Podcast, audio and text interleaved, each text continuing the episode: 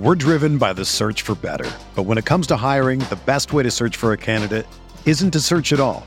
Don't search match with Indeed.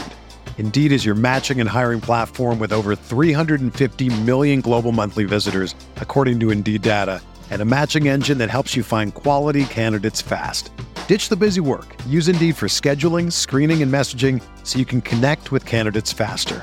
Leveraging over 140 million qualifications and preferences every day, Indeed's matching engine is constantly learning from your preferences, so the more you use Indeed, the better it gets. Join more than 3.5 million businesses worldwide that use Indeed to hire great talent fast. And listeners of this show will get a $75 sponsored job credit to get your jobs more visibility at Indeed.com slash BlueWire. Just go to Indeed.com slash BlueWire right now and support our show by saying that you heard about Indeed on this podcast. That's Indeed.com slash BlueWire. Terms and conditions apply. Need to hire? You need Indeed.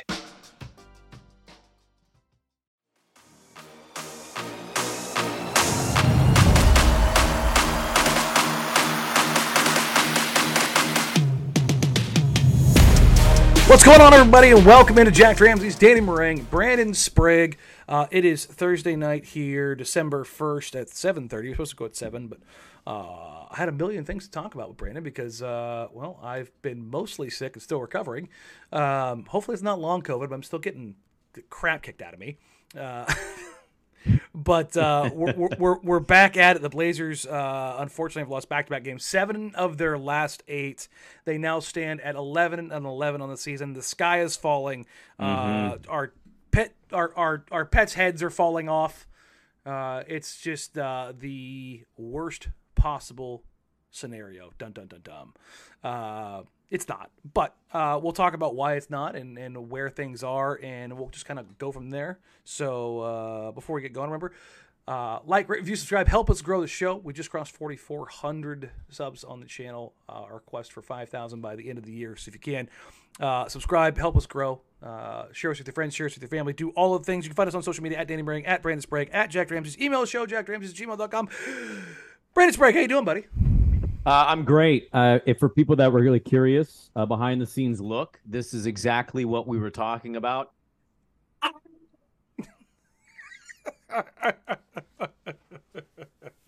Jeez Louise, man. I, I thought panic would hit at some point. I didn't I didn't think we'd get to 22 games and the world was over now. This team is done. Put a fork in them. I mean, it, it feels like that's a little bit of the case right now, right? What Chick Hearn say? The jello's jiggling. Yeah, it's the the fear is in the eyes of so so so many people right now. That's funny to me. It's kind of funny to me, man. Like I, I we have a lot to get into, but We do. we, we get a um, lot of questions. Uh, it's not really a mailbag show, but like we'll kind Yeah. of talk about some of the stuff that uh, everybody kind of want, wants to get into. Um, I've I've got some notes that I think will make people pause at least a little bit as far as like the freaking out. At least a, Sure. at least I think a little bit. Sure. What freaking out are we talking about? The injuries or the play? Yes. Okay. Oh, okay, great. Basically, why come Christmas they have an opportunity to be just fine. I mean, it's December 1st. We have 24 days. You said this. You, Sean Highkin said this when he was on the pod. By the way, Sean's been killing it at the Rose Garden Report. Go check out some really good pieces by him. Um, you guys said it clear as day. This team's hoping to be at 500 or very close to 500. Right by Christmas. They're at Christmas or they're at 500. Christmas is in 24 days. I'd count the games here in a second, but like they they've still got a shot. They're going to go into every game with you going, they could win this, right? Like despite what they're dealing with, the injuries, the inconsistent play from some of the guys, they're still going into these games with you thinking they can win this. The Clipper game, you're up 18, they blew it. The Laker game, it was right there. LeBron couldn't miss. When Russell Westbrook hits a half court three pointer, it's definitely not your night. When Braun So- goes six of eight from three and Russ is hitting half quarters. and Austin Reaves is playing like LeBron used to play. Yeah. Like, yeah, it's you're, you're not going to win those games, but they've got one coming up on Sunday. I think that they should be able to win that one. Although Well, they're We're, we're, we're gonna play some win, matchups. win. so- No, no, we're gonna play some win loss here in just a second because I I just- I, I- I, I want to do a little exercise with you just to see where you end up without having looked at it. Yeah, I, I haven't looked at it uh, today, but I just I'm just saying like I still think they got a shot to be right there at 500, around 500, and see where you go coming the new year. So we're gonna play a little game here real quick. Yep. We're gonna play the schedule game that everybody loves to play. Mm-hmm.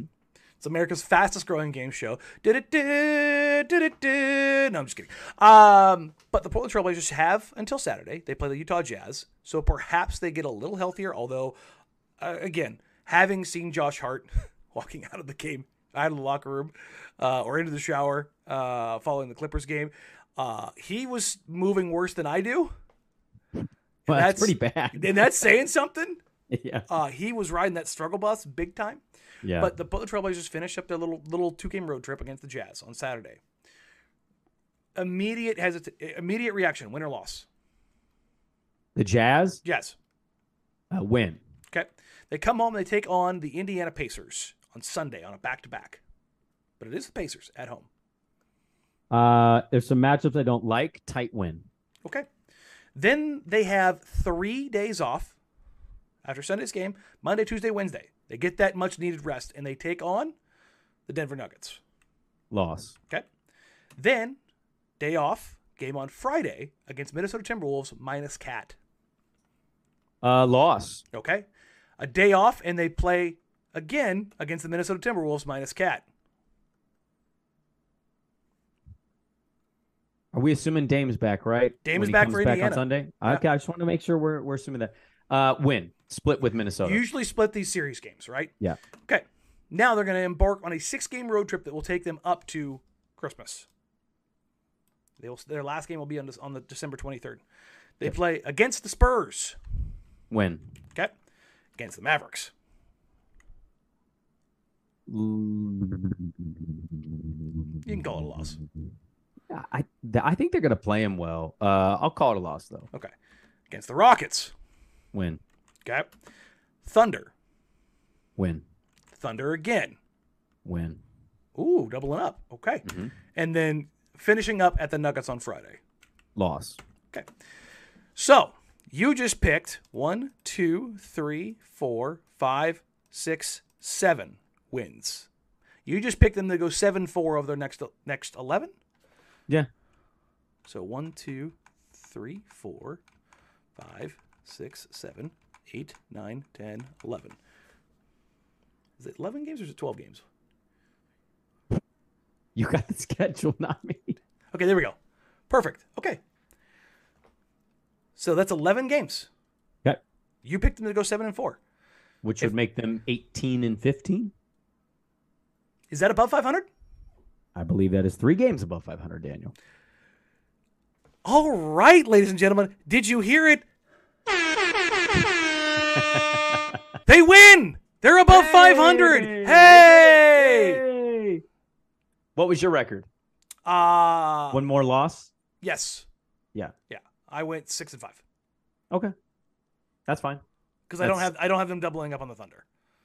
Oh, yeah, that's fine. it's, it's two I- series games they're playing relatively well. Like Shai has been an absolute nightmare to deal with. Shai's going to absolutely destroy them. There's no doubt. Lu Dort's probably going to score 20 points, but I still like it. That's fine. But I mean, you look at that group of games. Uh, I want to highlight this. I, I called it out on Twitter earlier today uh, from the Jack Ramsey's account. Uh, the Trailblazers have played the most difficult schedule to date I saw this, by the way. This was a sneaky good find by you. by a substantial margin. And they've been one of the more hurt teams in the NBA. Yes. The, the, the, as far as uh, impact losses, as far as up and down the roster, they've been one of the most hurt teams in the league. And they've played basically everybody on rest on rest disadvantage. Yeah. and been shorthanded. Um, they have played the second, excuse me, the toughest offensive schedule, and the second toughest. I'm sorry, fourth toughest defensive schedule. Mhm. Meaning they faced the, the the best scoring schedule in the league, best offense group of offenses in the league, and the fourth toughest defensive uh, roster or, or, or contributions in the league. So toughest, some of the tougher defenses in the NBA and some of the best offenses, good teams overall, banged up as hell, and they're 500. Yes, Yeah. It's about, I mean, there's Honestly- your there's your feel good medicine. I, I still am not sure. Like 22 games in, I'd go back and think about that. I'm still not sure I would have had them at 500 or better at this point. Most people didn't. Like I'm trying to be honest here. I'm not trying to play revisionist history. When we did this, it's like their first 15 games to me were brutal. So Mhm. the next seven after that, I I don't know. I probably would have called some of those a wash. I don't know. So I don't Listen, know. But, I, I- I'm not trying to, to to wipe away the fact that they blew a game against the Clippers. no, there's a lot to get into Like they with they, some of this stuff. they recently. blew that game.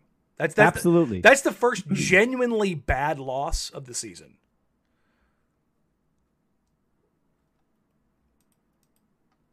I mean, it's for sure the worst loss. I'm trying to think of some of their other losses. I can't come up with another The one. The rest aren't like you can just kind of go, okay, no, they just they, they didn't get that done. I mean, for their Lakers loss yesterday, you can say, well, you got blown out by Lakers. Yeah, but they also won a game against the Lakers they probably shouldn't have. Yes, and they also, you know, again, looking at what's available, the Lakers, LeBron James, in, in spe- specifically, going six of eight from three, and Russ knocking down threes. Austin Reaves giving you what he gave you. Yeah. That's not normal. You're not going to get that shooting luck against that team very often.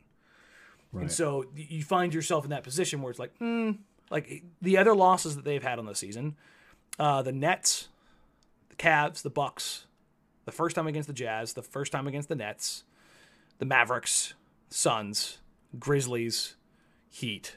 That's it. The Heat are the worst team on that entire run that you just gave us. Yes. And that was like a get right game. Remember, I, I jinxed uh, the Blazers with Kyle Lowry and he had his like best game of the season.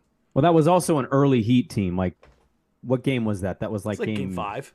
Yeah, I mean, we didn't. Miami didn't know who they were yet, and Portland was still kind of figuring it out too. Mm-hmm.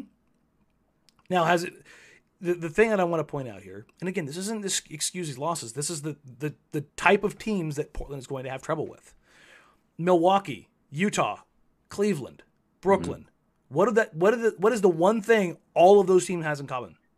Oh, They're all big as hell. yeah. They're all big as hell. What did we say was one of the bigger weaknesses with this team? Still size. Yeah. and you're seeing it, particularly when they're shorthanded. Mm-hmm. Damian Lillard covers up a lot of sins. Anthony Simons is covering up a lot of sins. Jerami Grant is covering up a lot of sins. When you take one of those away, and then you take away Josh Hart, and you take away Nassir Little, and you've got Justice Winslow playing on one leg, and you've got Jerami Grant playing on ankles that are so taped he can barely move.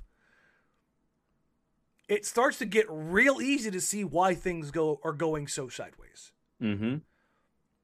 And again, this isn't to excuse the gaffes. This doesn't excuse poor runs of play. This doesn't excuse the turnovers that they had, which they have gotten better in that one area over the last two weeks. So there's there is some hope there. Um, and we'll talk about Nurk. I already see it in the comments, and we got a bunch of questions about it. Yes, it, it's it's a problem, but they have more than just a Nurk problem. They have a health problem. They have a consistency problem. And they have a roster construction problem, of which we knew all of those things, save the health, coming Yeah, we didn't know the health thing. That's the only thing that's Yeah. really thrown a wrench into And this. that's and I think that's thrown the biggest wrench into things of where they stand right now. So um, with that, I just want to kind of dive into this from Joey Pushki at Blazer Fan Triple Zero. With the defensive rating falling like it's been doing, is the cause just injuries or on the coach not changing any of the defensive scheme up? Uh, like Grant on guards, I feel like some nights Chauncey gets out coached. Feel like feel like he doesn't make the right adjustment at times. You saw this against the Lakers, Brandon. Chauncey Billups threw the kids out there and said, "Fine, you want to see the kids play? Here's the kids. Here's where they're at right now." mm-hmm. And it did not go well. It did not go. Well. Jabari did not have his best game. Listen, Jabari was in the right places. He did not convert. Mm-hmm. Shaedon was in some right places offensively, but he struggled again defensively. I thought Watford had his best game of the season. Watford the was good yesterday. Yeah, I agree with that. But you start looking at where they're putting guys playing Eubanks more. I thought, I mean, honestly, Drew's dealing with, I guess, another injury. Drew's dealing with a, a back spasm, which is a really fun thing to do when you're playing as a big. Nothing like Especially running up and down the floor, banging into people with a bad back. I was gonna say when you're six foot eight and you got to go take on Anthony Davis at seven foot, it's uh, probably not fun. Bump into LeBron James a few times. yeah, no, thank you. Yeah, no, it's a ton of fun. And you're switching up top on guards. Right. Yeah, it's, it's, no, go go ahead and get down low in a stance. Even though Russ uh, Westbrook is a nightmare uh, shooter, he can still he's still explosive. Like He's still also not small. He's like Yeah. six foot three, six foot four, like and just strong, strong, As, and strong as hell. Like again, like it's Yeah. it's a problem. yeah, I, I've is. seen a lot of like Chauncey getting out coached. I I'm gonna do the same thing here. I'm, I'm gonna I'm gonna keep it 100 as the kids say, uh, and Okay. and be very consistent with Chauncey the same way as I will with Terry. When you don't have the horses, you don't have the horses. Mhm.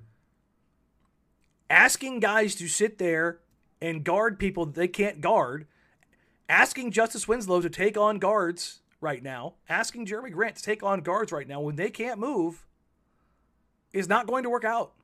right. I went back and I watched uh, the first half of the, of the Lakers Blazers game last night. And one of the big consistent things that I saw over and over again was number one, the Blazers came out in zone.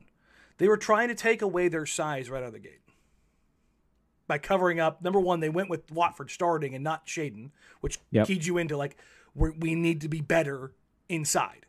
Mm-hmm. We need to be bigger inside. We need to be able to switch a little bit more and have a bit more of a presence. That's why they go a trend in there.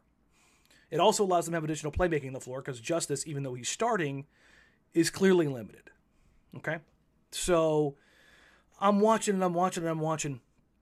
And what they're doing is initially, they're trying to take away LeBron's airspace and making other guys beat them. And you know what ended up happening, Brandon? Other guys beat him. Other guys beat him. Austin Reaves beat him. And so, one remember the Austin Reaves like twelve foot running floater? They were How like, could you forget? "Phew." Okay, so I'm watching that play. It's Jerami on LeBron, top you know above the break, directly out front, and Austin Reaves comes out of the left corner, a little ghost screen for LeBron. Ant comes up trail, comes up to the level with Jerami Grant on LeBron James. So now basically Ant's on one shoulder, Jerami's on the other, Reaves is in the middle looking like he's going to set that screen. It's a little ghost screen action. So it gets Ant to step up. Mm-hmm. And without knowing 100% what the game plan was, just kind of going off what the film shows me, it looks like that they're going to keep that pressure on LeBron James and take away that airspace and make it difficult for him. And you know what LeBron does? He throws an inch perfect bounce pass between Ant and Jerami to Austin Reaves, who takes it and pulls up for a 14 foot running floater and hits it. What shot do you think the Blazers want to have happen in a given possession? that one. Yes. But the problem is he hit it. And then I'm watching again. Austin Reaves comes up out of the corner on the opposite side. It's a little kick over to him. He drives, kind of jumps, flails, spins around, foul on Trendon Watford. Gets to the free throw line. And this came out of a um not a fast break, secondary break, where Watford is the, is the first one back under the rim. Ant is in the corner, I believe, with Dennis Schroeder. I'm trying to remember exactly who was where. Um, but this was just Reaves putting pressure on the defense and making a play. This wasn't, oh, they hunted Anthony Simons in pick and roll. Oh, they hunted Jusuf Nurkic. No, this is just a basketball play. Yeah. And it, this was sometimes an opponent makes plays. And it's not the coach's fault or it's not the, the opponent coach's brilliant game plan. It's players making plays. And as I'm sitting there watching each play, I'm sitting there going, Austin Reaves is just making plays, man. Sure. He's, he's putting the he's putting the, the the gas in the play and going. And it was like, huh, okay. The problem was, is this fed into the Lakers? This got them going.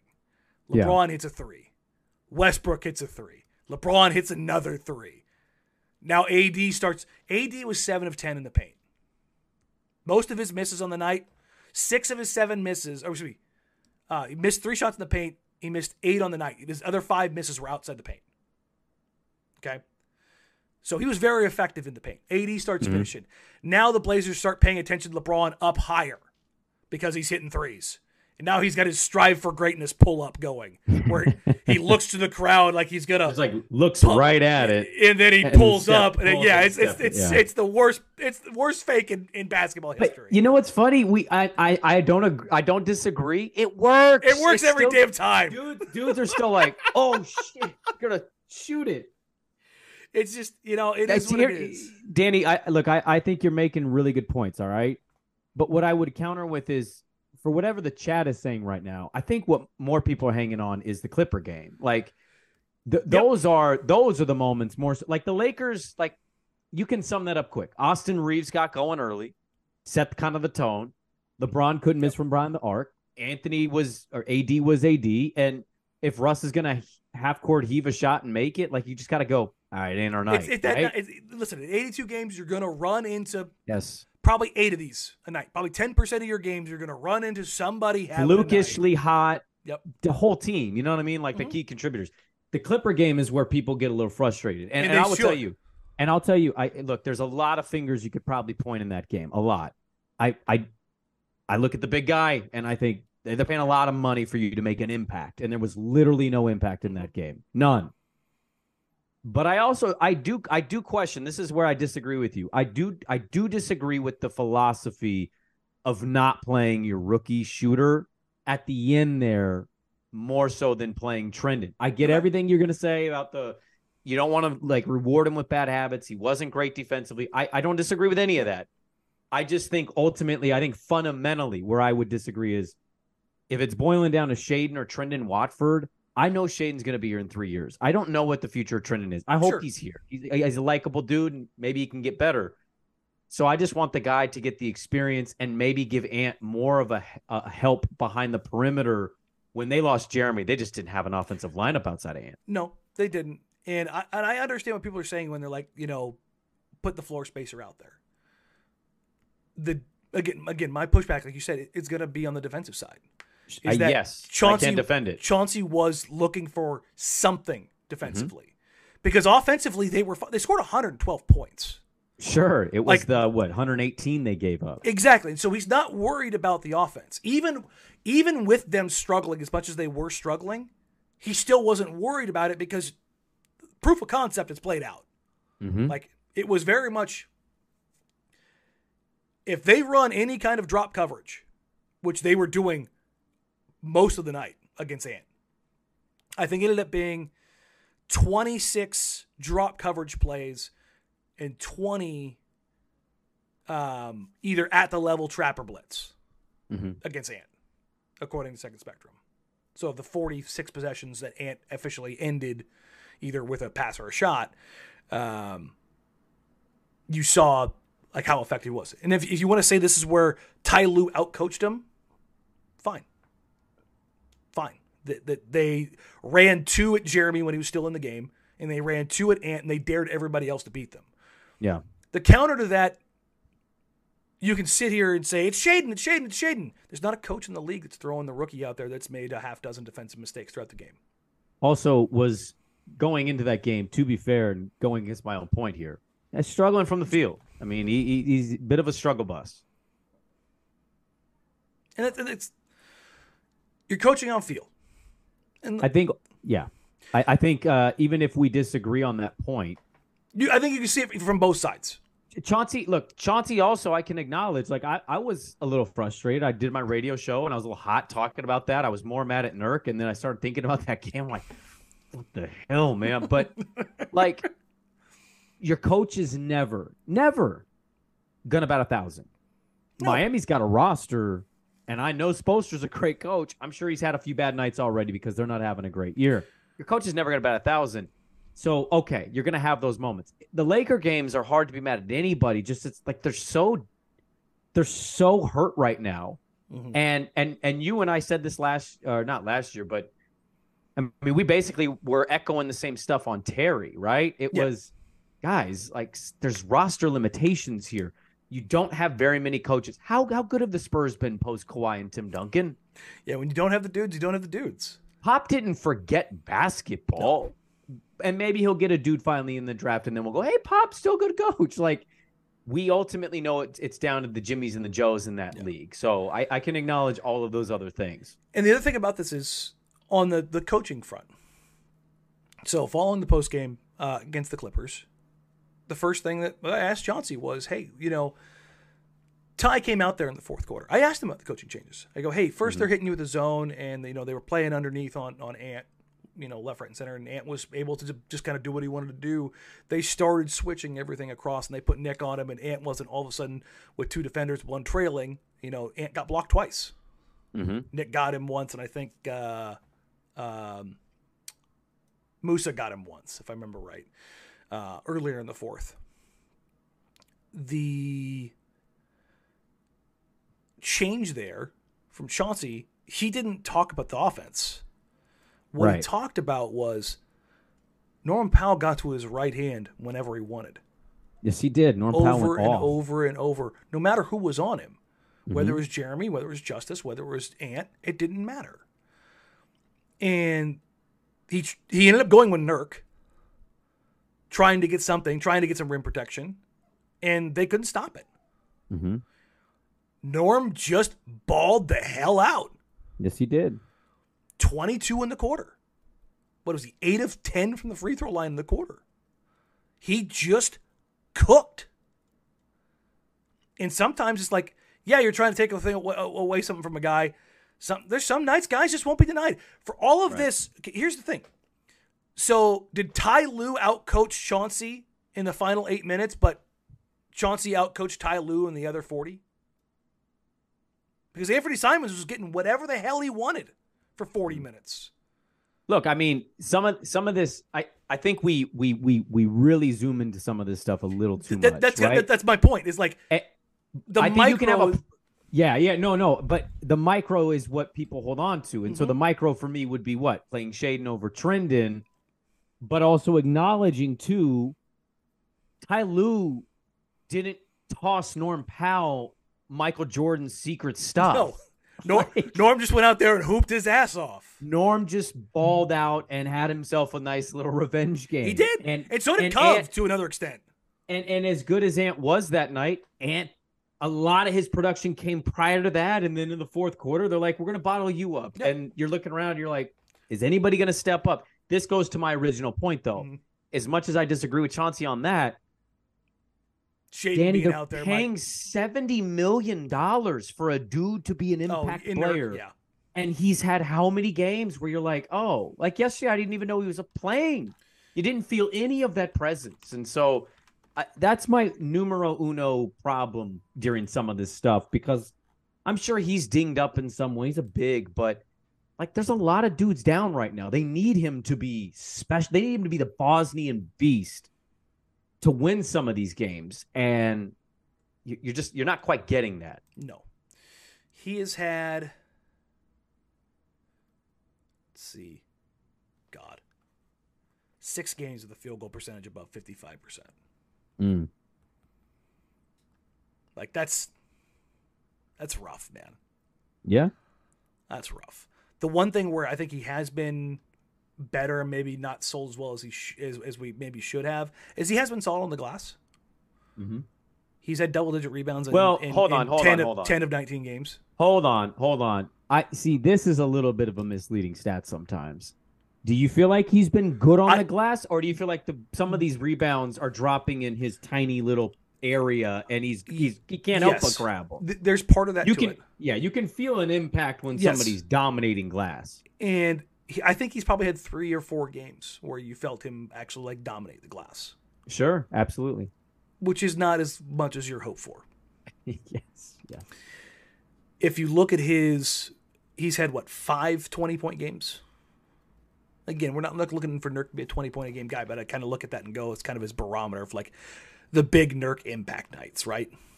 If yeah. you're and if you're looking at double doubles, he's got let's see one, two, three, four, five, six, seven, eight, nine, ten, el- no, one, two, three, four, five, six, seven.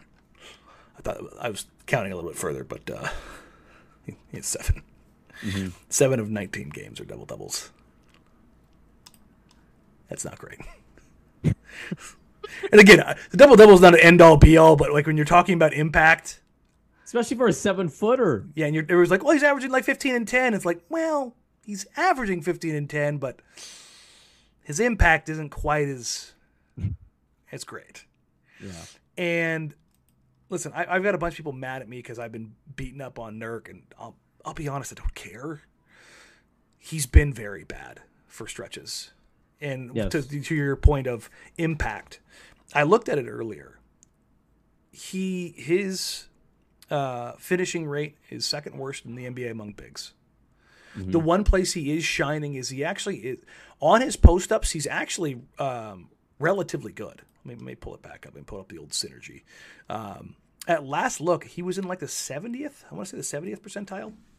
Um, players. There we go. Uh, Jusuf Nurkic, 2022-23. All right. So let's go to play types real quick. Boop, boop, boop, boop, boop. Uh, on post ups. Uh, oh, it's fallen down. uh, no, no, number one, he is number one in the NBA in post ups. Jusuf Nurkic is number one in the NBA on post ups, more than Joel Embiid. Say it again, more than Joel Embiid. Okay. Jesus. Yeah. Uh, his points per possession have him in the 40th percentile. For comparison's sake, DeAndre Ayton is number three in the NBA in post up percentage. Ayton is averaging 1.135. Jusuf Nurkic is at 0.922. DeAndre Ayton is shooting 60%. Jusuf Nurkic is shooting 50%.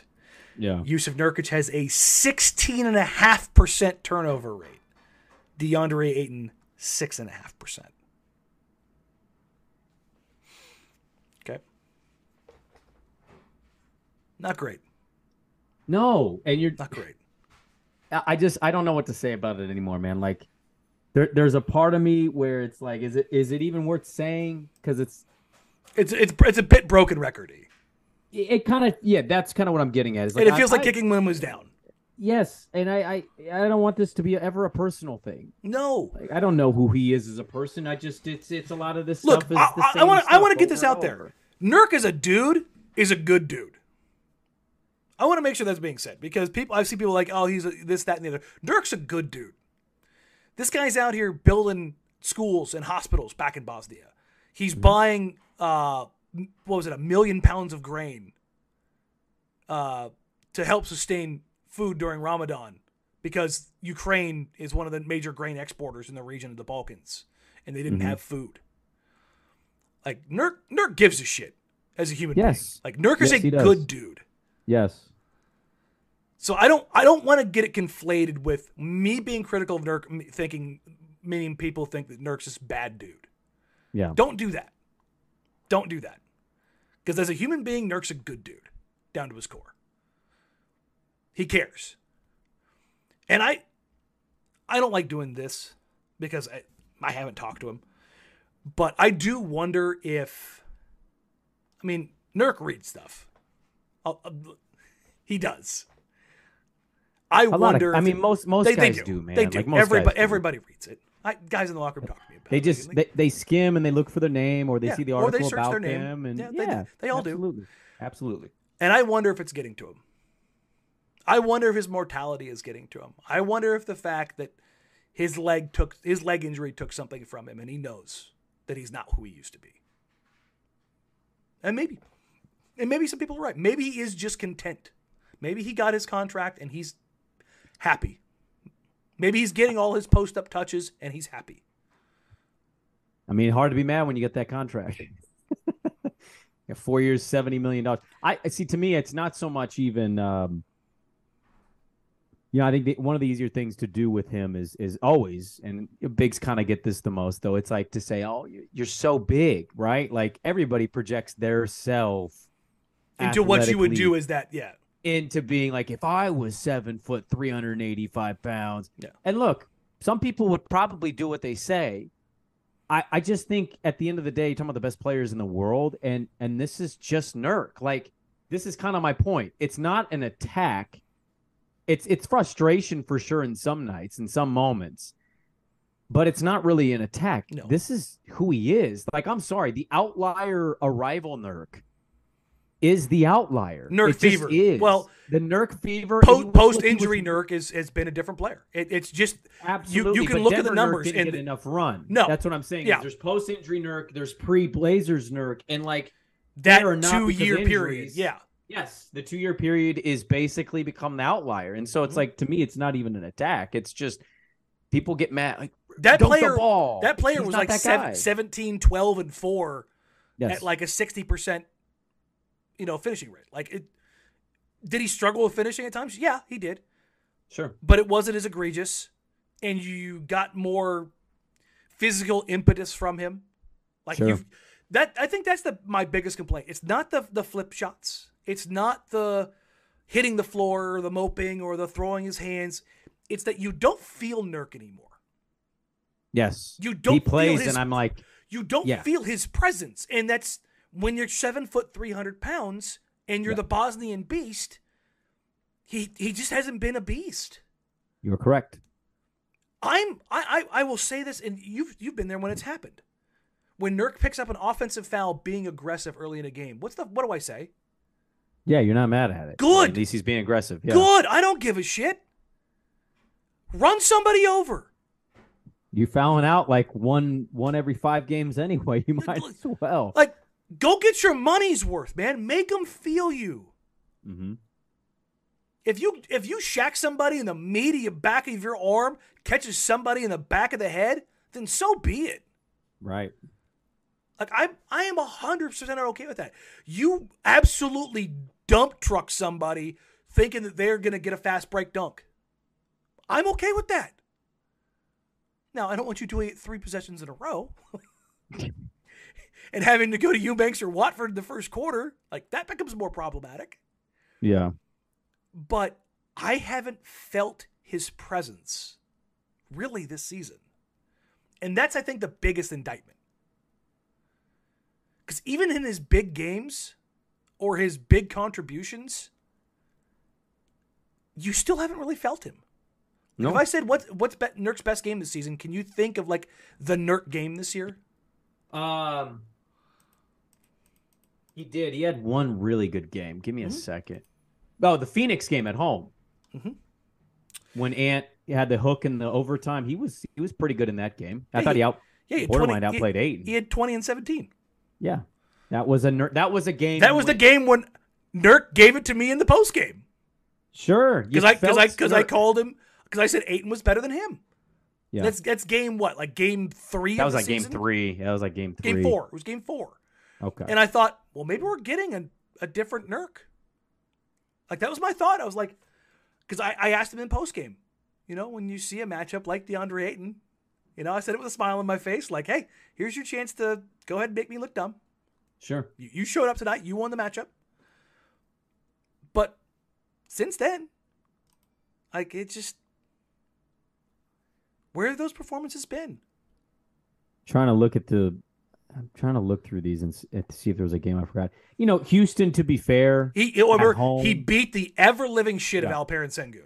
27 and 15. He had that. And I remember that game. Yeah, he too. stuffed him in the rim over and over and over. It I mean, was him. It's Phoenix in that game. Yeah, Yeah. It's Phoenix in that game. He wasn't. I, I'm trying to remember. He wasn't the worst against Memphis. So I'd say those. I mean, those are your three best. Everything else is just kind of like, eh, you know, that's fine. But that and, that, and that's the, my point. We're Yeah. Three games out of twenty. Out of 22. Well, he's missed a couple. Oh yeah, touche. Yeah, Yeah. yeah. I Sorry, think, I think, everybody on he's, this team I think he's played tw- he's played 19. So three out of 19, like you're like you felt Nurk. Yep. And he leads the NBA in post ups. So it's not like he's not getting touches, Mhm. like the, the touches that he wants. We all know Nurk wants those touches. So he's getting those looks. And still, it's not so this is what it looks like for, for, for those that are wondering where Nurk's kind of shot or play profile falls uh, according to Synergy. right now, almost 40% of his plays are coming via post up. Mm-hmm. So almost half of his actions are coming via post up. And that's a very significant change in the sense of that is getting away from so much pick and roll. And part of this has become recently, especially with Dame out, we talked about this. The idea of getting the like getting better shots offensively without having another creator because Ant coming attacking from the top over and over and over again can only be so successful. Right. And so part of this, the, the change here is like, okay, let's get Jerami coming out of the corner. Let's get Jerami posting up. Let's get Nurk posting up. Right. So that's kind of where this is. This is fallen. Nurk's second most used play type right now is putbacks, fifteen percent, fourteen percent at pick and roll man, then ten percent on the spot up, ten percent on the cut. And on spot ups, by the way, I, I will give my blessing. Hallowed be thy name on Jusuf Nurkic taking a late clock three above the break. That is an okay shot. He takes a corner three. I, I, am going to break my other leg because those corner threes they they're they're, they're awful. they're atrocious. Yeah. It's like somebody left the barn door open. I feel like he's not trying to do that as much anymore. I think he's aware, like, hey, I got to be on the top. The Not wing. only that, I think for floor spacing, the whole Nurk in the corner thing doesn't accomplish a whole lot because teammates, their opponents are looking at him like, "You want to go to the corner? Okay, we're gonna go ahead and stay here in the paint." So there's not, Yeah. and it's the furthest he has to run back on defense. Yeah. So let, let's stay away from those. But I don't want this to turn into the bash Jusuf Nurkic segment. I don't. So one thing I wanted to highlight is I've seen a lot of people talk about instead I'm going to kind of quasi, you know, Drew's going to kind of catch some strays here. I love Drew Eubanks and how hard he plays. Okay. Do you know what the difference is in um, opponent rim protection when Nurk's on the floor versus Eubanks on the floor?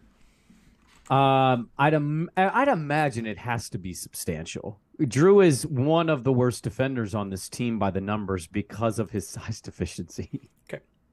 So opponents are shooting 63.4% at the rim with Jusuf Nurkic on the floor. Okay. 63.4%. With Drew on the floor, let me run this. Doop, doop, doop. Opponents are shooting 65%.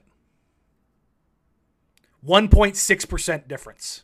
That's crazy. I would have thought it was at least 4 it or 5%. not that impactful. Man. And that is my, you do not feel Jusuf Nurkic's presence. If you're not getting ah, dude, if you're not getting ah, jeez, that's. But- that's making me even more frustrated. But at the same point, neither one of those numbers are good. That's the problem. uh, Okay, and that's shooting accuracy. Let's go to frequency real quick. So, with Jusuf Nurkic, oh, I'm sorry, I clicked the wrong one. Hold on, hold on. mhm. I, I- I know the numbers, but that's they're not that that far off. I need the Eubanks on the floor. Frequency, accuracy. It's actually less. It's not 65%, it's 64.7. Yeah. So it's 63.4 and 64.7. So 1.4%. Okay? The difference between uh, field goal percentage at the rim for opponents with them on the floor. Okay? Now let's flip that over to shooting frequency. We'll go Jusuf Nurkic. This is the one that, for me, is more important. If you're seven foot, 300 pounds, you should serve as a deterrent. Yes. You should unequivocally, teams should not want to shoot with you on the floor at the rim. The Blazers are in the 25th. Remember, higher is good, lower is bad. 25th percentile of rim field goal attempts with Jusuf Nurkic on the floor. Jeez. 36.3. Nearly 40% of opponent shots come at the rim with Jusuf Nurkic on the floor. Okay? With Drew Eubanks, it goes from 36.3 to 39.1. Sixth percentile. God. But 3%. Three Again, percent. That's a pretty big gap when you're talking about volume. But Mm-hmm. It's still not that bad. This is a systemic issue. Neither of these guys are serving as, as rim deterrents. Well, one of them you would expect not to serve as a rim deterrent. It's Yes. it's. I mean, look, I don't want this to sound awful. You're talking about a third string center. I mean, it's like not really a guy that's in a position for most teams to be the straight backup center. He's he, he's he's a fun, good player. He's six eight. Yes. He's like six eight and a half, and we're Yeah. making him guard seven, six eleven, seven one, seven foot dudes. Like, and you're asking him to be. listen, be if you let him work as a weak side shot blocker where he's got a chance to take a run up, we've seen what he can do. yes, He's he's a great shot blocker. He's a great shot blocker when he's got the ability to to run with guys. Absolutely, unequivocally. Yeah. He tries hard. He's a rat ass. He gets under guys' skin. And you know what? I've seen a bunch of people ask, like, what what is what are what are guys shooting? What are guys shooting? What are guys shooting? So I will pull this up here real quick. Okay. Okay. Uh, shooting frequency. Uh, should be shooting frequency, not overall. So at the rim right now, Jusuf Nurkic is taking 61% of his shots at the rim, which is good for a 67th percentile. It's good. Eubanks is set 74% of his shots are at the rim, 81st percentile. Okay. Yeah. Shooting accuracy. Jusuf Nurkic is at 60%, which is the 13th percentile. 13th percentile. Okay. Drew Eubanks is shooting 80% at the rim, which is the 90th percentile. Okay. So Drew Eubanks taking more frequency of his shots at the rim, mm-hmm. finishing more of his shots at the rim, while being four inches shorter and 60 pounds lighter.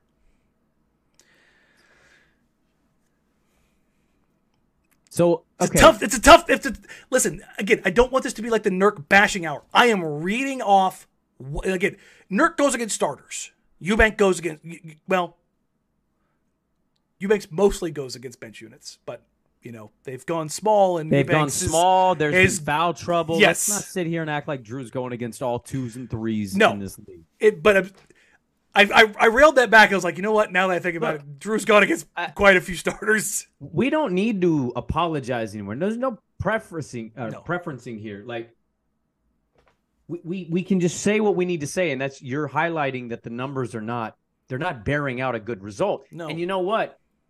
This is where like analytics and eyeball test meet. It feels exactly how you're saying it it, it, is. And so I think overall, man, it's it's tough. Like you want certain guys to play better, and maybe some people want certain guys to get more minutes, and I get it, but like you're fundamentally behind the eight ball a lot of nights when you're starting big who is significantly bigger than your backup big who's significantly smaller than most teams backup bigs their production's largely the same in a lot of categories. You're just gonna you're gonna fundamentally struggle there. And so you're getting you know you're running small ball fives you're you're running a lot of guys in positions they're not normally accustomed to playing.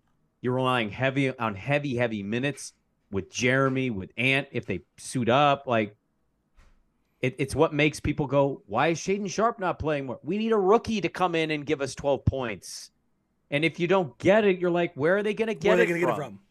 So that's the that's the overall like that's ultimately what we're saying here. It doesn't have to be a you know, let's apologize thing. We're just bearing out the numbers and he not producing, not producing on the level in which you gave that contract, right? Like we're supposed to base guys on on the pay scale and I'm not mad at, any, mad at anybody getting the money, get the get the bag, but you know, there are expectations that come with certain bags and unfortunately for him, this one does and it's hurt him and it's part of the reason. It's one of the big stories and reasons they're they are who they are right now because they're injured and they're not getting that help um, from you know one of the higher paid players on their team.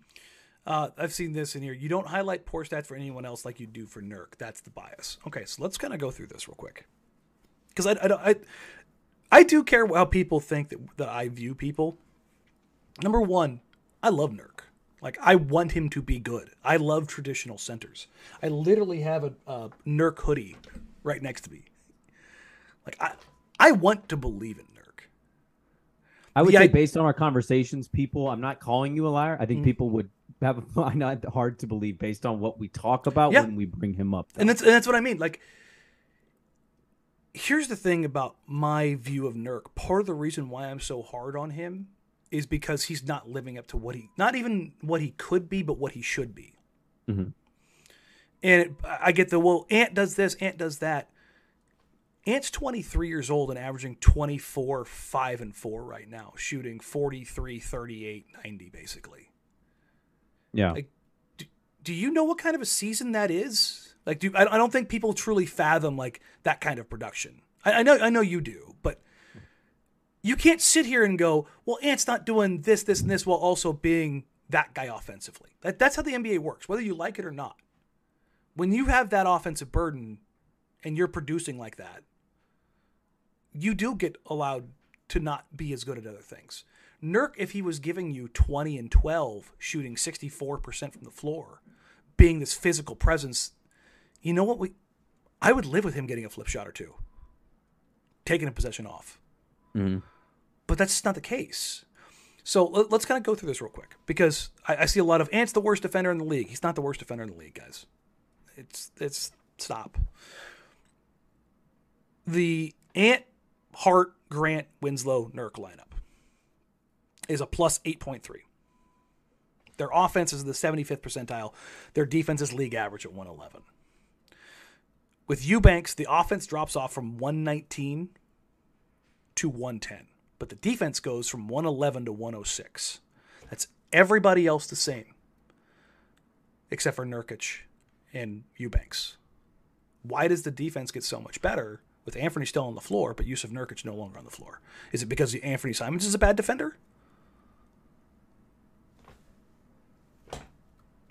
Like, it's because you're not getting what you need to out of Jusuf Nurkic right now. He's not filling his role. Ant's role isn't to be a stopper. No, I, I think he'd be one of the first person, fir- first people to tell you that on this roster. No, and, and it's, it's something I've talked about. I talked about him uh, before they went on the, the six game road trip. We talked about this, Brandon. The whole idea of, uh, you know, who whose name is up on the whiteboard when an opponent comes into play the Blazers when they're healthy. Like they're No, not going to. I mean, yeah. And, and, and Ant, Ant knows this. He goes, listen, they're not going to go at Jerami. They're not going to go at Josh. We're not going to let it be Nurk. And Dame's a vet, and he's strong as hell. So who are they going to go after? They're going to go after me. And he, and he, basically what he says was, is like, you can say what you want and, and this, that, and the other. When they go back at the video and they look at it, he's not getting killed. Now, can he be better and should he be better in instances? Yes. And he will also tell you that. But so will everybody else in the room. Mm-hmm. And that's the kind of like figuring out where like this whole pecking order. This isn't me like defending Ant. If when if Ant starts like turning into a full on turnstile, getting cooked and not contributing on offense, I'll be the first one to jump down his throat. Like I, I don't know. I, I just um I don't really have much to say to that response about you, you, you don't highlight other people's deficiencies as much. Like I, I don't know, maybe we don't dive into the numbers of every player in the rotation here, right? But like we're talking about why they are struggling. That is that is the large that's the large percentage of Blazer fan right now is talking and saying, "Well, what's the problem? Where's the disconnect?" Eh, They're not a perfect defensive group. They've got absolute deficiencies. Shaedon's fallen off defense. Like we kind of had some hope from him in the beginning, and now you're watching Austin Reaves dribble right around him, right? Ant isn't the strongest defender, as you mentioned. He's not the worst defender in the world either. Josh is banged up. He gives you something. Jerami's out there. Like you just have guys that are good and okay and not as great. That's what you're dealing with. To me, I, I just I cannot get past like their biggest reason for their struggles is it's the it's the guy they just signed. It's it's the dude they gave four years guaranteed to. And and and look, I know we've talked about what the future holds for that dude. Maybe he's maybe he's not for long. I don't know. I'm not the general manager, but I, I, think I just kind of feel like when you get a four year deal, a team is basically telling you there is an expectation with this. And if you're not going to produce as somebody being paid to be what right now with everybody banged up, Dame's still not technically back. Nurk's the number three guy right now. He- Right, but he's the second highest paid. Third. Well, Dame's not playing. Well, Jerami, Jerami and Ant are both. Well, okay, Jerami Touche. I, I Jerami, I'm Jerami, Jerami's current contract Jerami's is just yeah, is just above. You're right. yeah. You're right. You're right. But still, like he's third. There, there's a pecking order to this. Yeah. Would you say that Ant has been producing? Ant has been producing. Would, okay, you, would so you say Jerami is producing? Ant and Jerami just finished as Player of the Month nominees. Ant averaged 25, 5, and 4. Jerami Yes. averaged 20, just under 25, okay. four, three, one, and 1. And they both shot the living hell out of the ball. And their third guy is. It's been. It's been So that's that's the point to me. It's not about attacking somebody. It's No. just about being honest about their situation. They need him to be good right now because they're banged to hell and they don't have a lot of size. Let- you know what? I haven't looked at it. So, real quick, let's take a look at where Nurk finished the month of October. So, Nurk finished the month of October with 14 and a half, 9, 2.8 assists, 2.7 turnovers. So, basically, we'll we'll call it 15 9 and then a 1 to 1 assist to turnover. Mm-hmm. Problem was is he shot 52% from the field. 52% of the field. He shot 44% from 3 on 2 mm-hmm. attempts and 69% nice from the free throw line. Like that's that's rough, man. You- When your big is shooting under 55%, under 52%. Yeah. When you're considering the looks that he's getting are almost entirely shots at the rim. I, I want to pivot away from Nurk because it feels like this has turned like a, a, a Nurk freaking session. This is a question from Blue Jacket. Some people some people need that session, man. I, I know, I know. But this is from at Luke Jacket. As fun as the first stretch was, should this stretch erase our optimism about what this team can be when healthy? What do you think? Hmm. Um, you know, I, I think if this team is healthy, yeah, you're not getting quite what this is. I think you're having a much different group. I, I, I don't know about top blank in the West, even though the West isn't all that great because there's a lot of middle road teams right now. But yeah, if this team is healthy, this isn't remotely close to who I think they are. I think there's a sweet spot between the incredible start and being whatever they were, the number one seed in the West and where they're at. But that sweet spot's going to feel a lot better than what you're seeing right now. I can tell you that much. There's no doubt in my mind, especially if you're adding Gary to the equation. At some point, we can finally get Gary in there and Dame can stay healthy.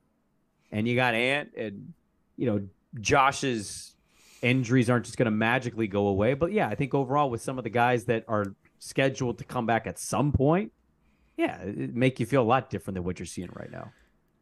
You're seeing a version of this team that has to be perfect right now to win a game, realistically, with how limited they are.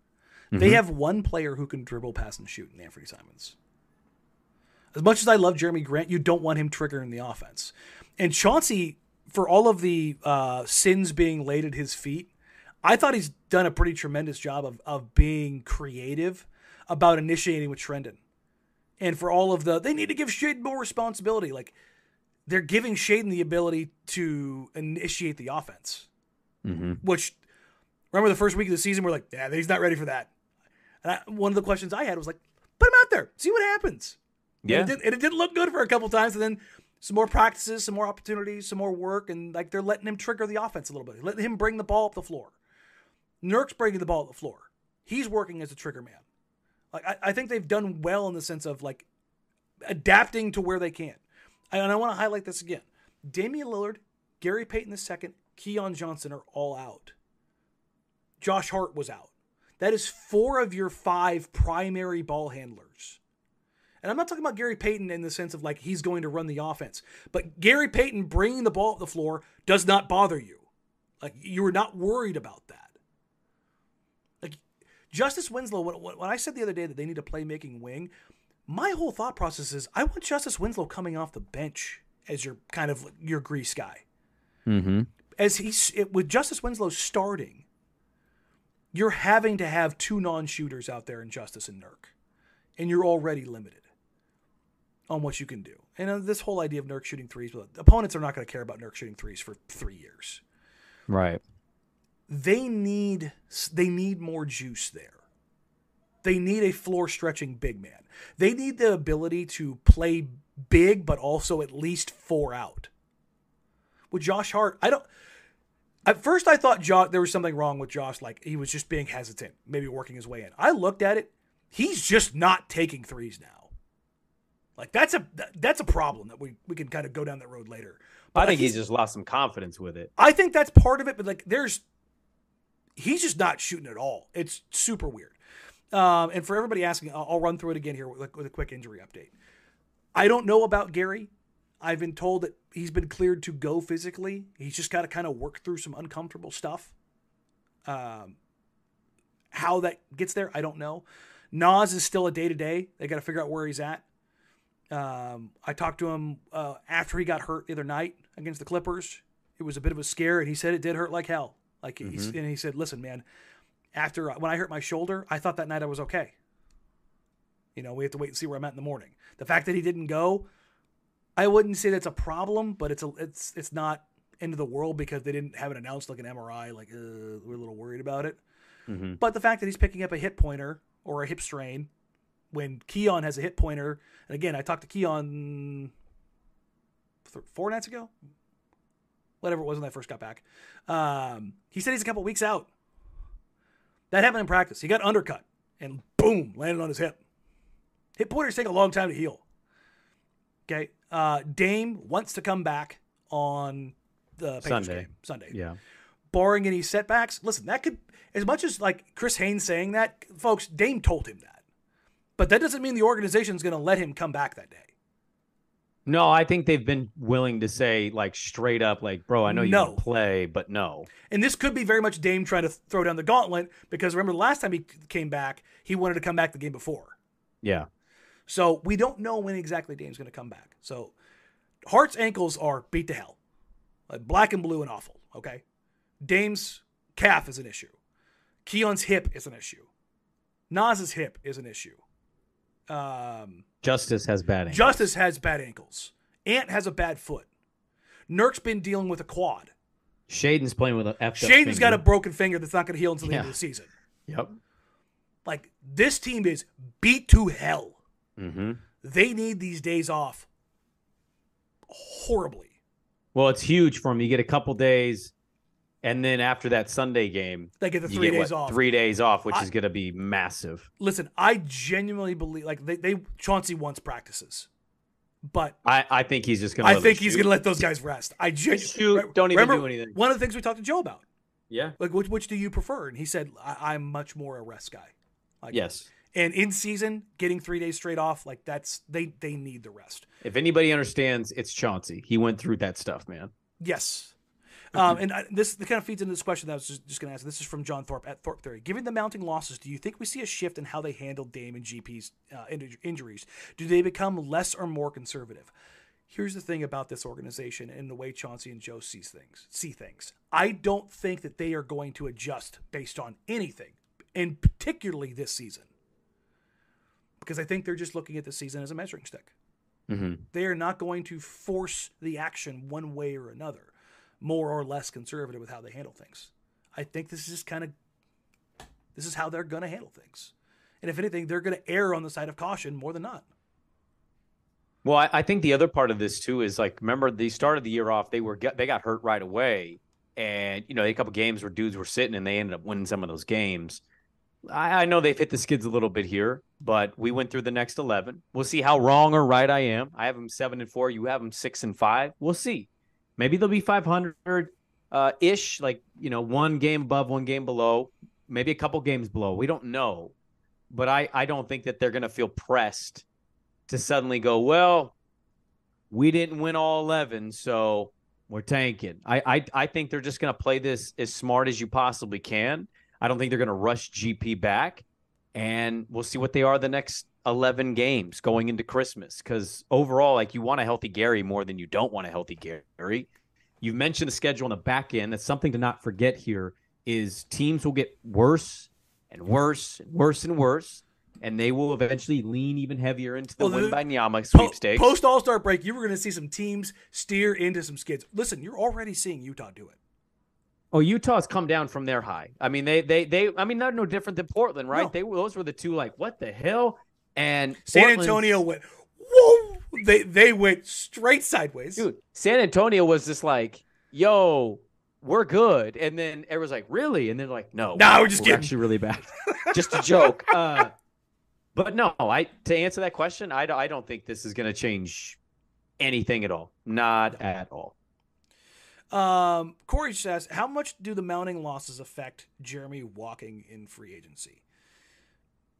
I on, on my worry scale on Jerami Grant leaving on a zero, on a zero to one hundred is a one.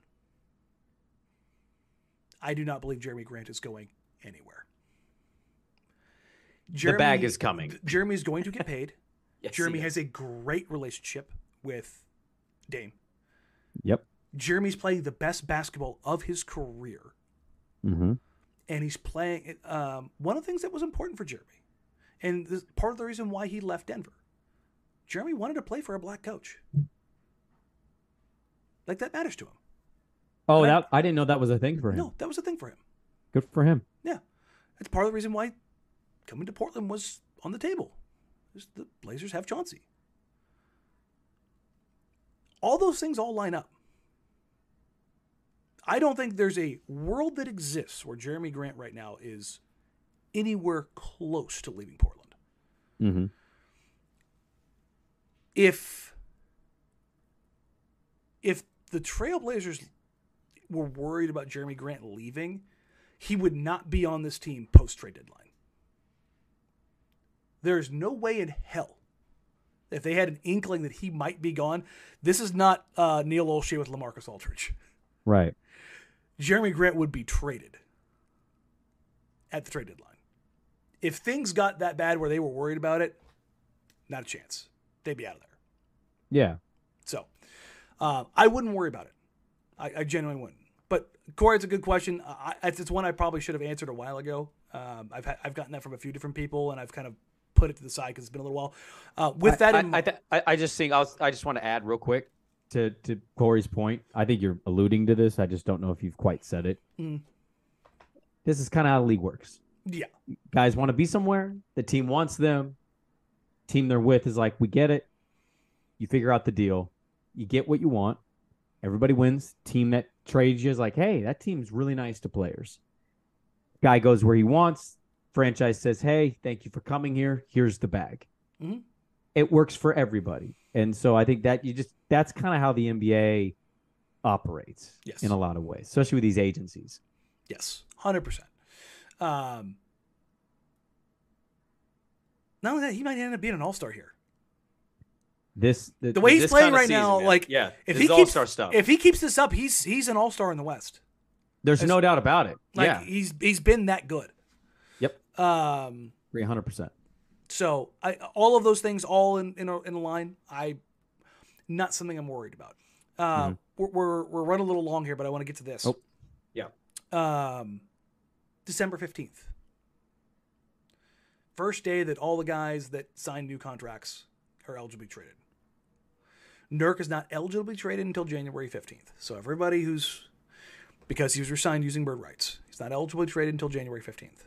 So nothing will happen with him until then. So for everybody, one way or the other, that's where this is going to go. Now, could the Blazers make a smaller move in the meantime to reinforce their front court? They could. Come what December eighteenth, you're you're two months into the season, and what did Joe say, Brandon, when we had him on? I want to give this at least, you know, a, a good GM would give this at least a month. I wanted He wants to really and I- evaluate and I want to give it two months. But they're they're going to make moves Without a doubt. listen, say what you want, whatever side of the fence you fall on as far as what moves Joe Cronin and his staff has made. Joe is aggressive. He did more in six months than Neil did in, in almost 10 years. For all of the talking that Neil did about making big moves, Joe did two massive moves that Neil could and would never do was trading CJ and bringing in a premier wing. Yeah. And so far, the returns on both have been tremendous. I mean, Dame's already come out how many times and said, I haven't had a four like this ever. No. Like he's, he's the only other player Dame has played with like Jerami is LaMarcus. That's it. Yes. And he's not the same player. No. So that's where you ultimately end up. Yep. Um, we'll, we'll get out of here on that. So thank you guys. We appreciate it. Listen, I, I want to get back to where this is more fun and we're not beating up on guys. So one of the things I'm going to do. I, I didn't think we were beating up on No, guys, no, no, man. no. I'm, I'm just I'm saying- not I'm just saying in apologizing for No, no. this. I, I think we're addressing the obvious woes that are going on Yes. right now with this team. I- I'm saying I want to have. One of the things I've always said is when there's good things to talk about, I'll talk about good things. When there are bad things to talk about, I'm gonna. I'm, not, I'm never gonna shy away from them. But I want to get back to hopefully them getting healthy and, and having more positive things to talk about. But one of the things I'm going to do over the next couple of days, um, because the Blazers do have some some time off, is that um, I'm going to dive into the defensive stuff, and I'm going to highlight where Ant has been good or bad. I'm going to highlight where Josh and Justice have been good or bad. Highlight where Nurk has been good or bad, and kind of show you what I'm seeing, and dive into some of that stuff as far as good, bad, and the ugly. And then mm-hmm. more than that, more than calling out what's good or bad, I want to have a discussion in this video based on I want to help people be smarter in the sense of sometimes you can do everything right and an opponent can beat you. And I want people to understand and watch the game and watch film differently in the sense of process matters more than results over 82 games. Sometimes dudes just hit shots and it's mm-hmm. okay. And to say this guy cooked this guy. No, sometimes guys just make a play. And I want to like I want to I want us to be smarter about how we watch stuff. So I'm going to reach out to a few people as well over the next couple weeks. I'm going to try and get uh, Steve Jones or Nekias on to come and kind of Oh. dive into some stuff. Man, talk about breaking things down. Listen, S- Steve Jones is uh, is, is a friend. He uh, he actually grew up with my wife. Um, so there's there's uh, and he's he's obviously got ties here, and he owes me. So I'm gonna see if I A can little get- snapper. Yep, I'm gonna see if I can get him to come on. He was a, and he he was assistant coach, and he was a video guy. Yeah. So I, I want to see Coaching the NBA and Arizona State. get into it. So, Mm-hmm. um, but we'll just kind of we'll go beyond that because I want I want people to understand what what we're watching, why we're watching, and why it matters. Um, we do still have some more guests scheduled to come on. I'm still waiting to hear back, um, and I'm hoping that post All Star break we will ha- be able to have Joe come on again. That was one of the things we talked about when we had him on was have him come back in, uh, kind of evaluate where things went. So, um, we'll get some stuff coming. We're, we're, we're cooking with gas. Also, uh, Casey, Travis, and Brooke will all be on over the next couple weeks, either Oh, bef- great. before Christmas or after Christmas. Yeah. Um, on the six, the road trip actually works out better for those guys because uh, they don't have a ton to do. um, Joey says, "Get the Jezzer." Listen, Jez said he'd be more than happy to come back on pretty much any time. So we we can we can reach back out to Corey and have him come on. Um, but uh, again, I, I want to. I one of the things that I love, or that I really want to make sure that we highlight, is that we collectively as a community, as a fan base, we're getting smarter and more educated about what we do. And I have failed in keeping up with that. I did a lot of the breakdown videos over, over the last couple years. Just with everything else, it's been a pain in the butt for um, for me to keep up with. But now that things are kind of settling in and things are where they are, um, I want to focus more on that. Uh, Fun P says, "Is he really the snapper's son?" Yes. Yeah, he's, Yeah. he's, he's Steve Jones Jr. Yep. Yeah, no, he, he is the son of Steve Snapper Jones. Um, so yeah, well, we'll get out of here on that. Again, like, rate, review, subscribe, help us grow the show. Um, share us with your friends, share us with your family. Like I said, I've got an autographed basketball here. If you if we get to five thousand by the end of the year, I will give I will give it away. It is a sweet, sweet, sweet, juicy autographed basketball that will look good in any man or woman cave. It will look good in a person cave. There you go.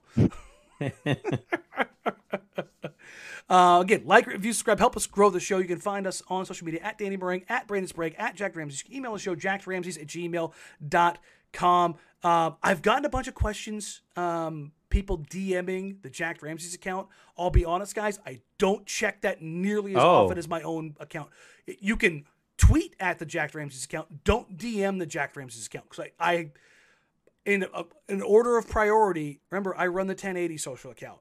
I have to manage that on across all social brands. That is like part of my job. And Yep. so I manage that and then I manage my own personal stuff. I don't check the Jack Ramsey's DMs all that often. Yeah. So don't DM that one. If you're going to DM anybody, DM my personal account. Then, because those I do check at least once a day. Um, but other than that, thank you guys so very much. Uh, remember, you can uh, watch or listen to. Uh, you can watch Brandon and I soon. That's that's coming up. We the cameras are getting installed in the 1080 studio, and no, I'm not kidding. We will be live streaming, and you'll be able to uh, harass and harangue us in our studios. uh, whether it's on YouTube or Twitch, we're still kind of working through it. Trying to figure Uh, that one out. Yep, that's actually I got a meeting next week about that. So, um, but you can listen to Brandon and uh, his co-host Andy Dirt Johnson and the glorious, glorious Beaver Talk uh, heading into bowl season. No more Sun Bowls, baby. Uh, from six to nine in the morning, today the fan. You can find me and my co-host Dusty Harrah noon to three, uh, where I will be um, just the most obnoxious USC fan you will Oh ever see. Oh, my see. god! Especially if they win tomorrow. Jesus. Hallelujah, praise be. They're back. Um, listen, I, I will probably run. Well, not run. I will lightly meander through the streets of of Newberg half naked if USC goes on and wins that game tomorrow night. Um, again, uh, thank you all so very much. We appreciate you. We love you. Uh, go Blazers. Do all that stuff. Um, hopefully, we've got some more more fun to talk about, and uh, we'll catch you guys. Uh, let's see what Sunday. Yeah, Sunday. Uh, and until then, take care. Uh, oh, sorry, we have the watch party for the Utah Jazz as well. So uh, I'll put the link up for that before the game on Saturday. Uh, other than that, take care, everybody. Have a wonderful night, and uh, talk.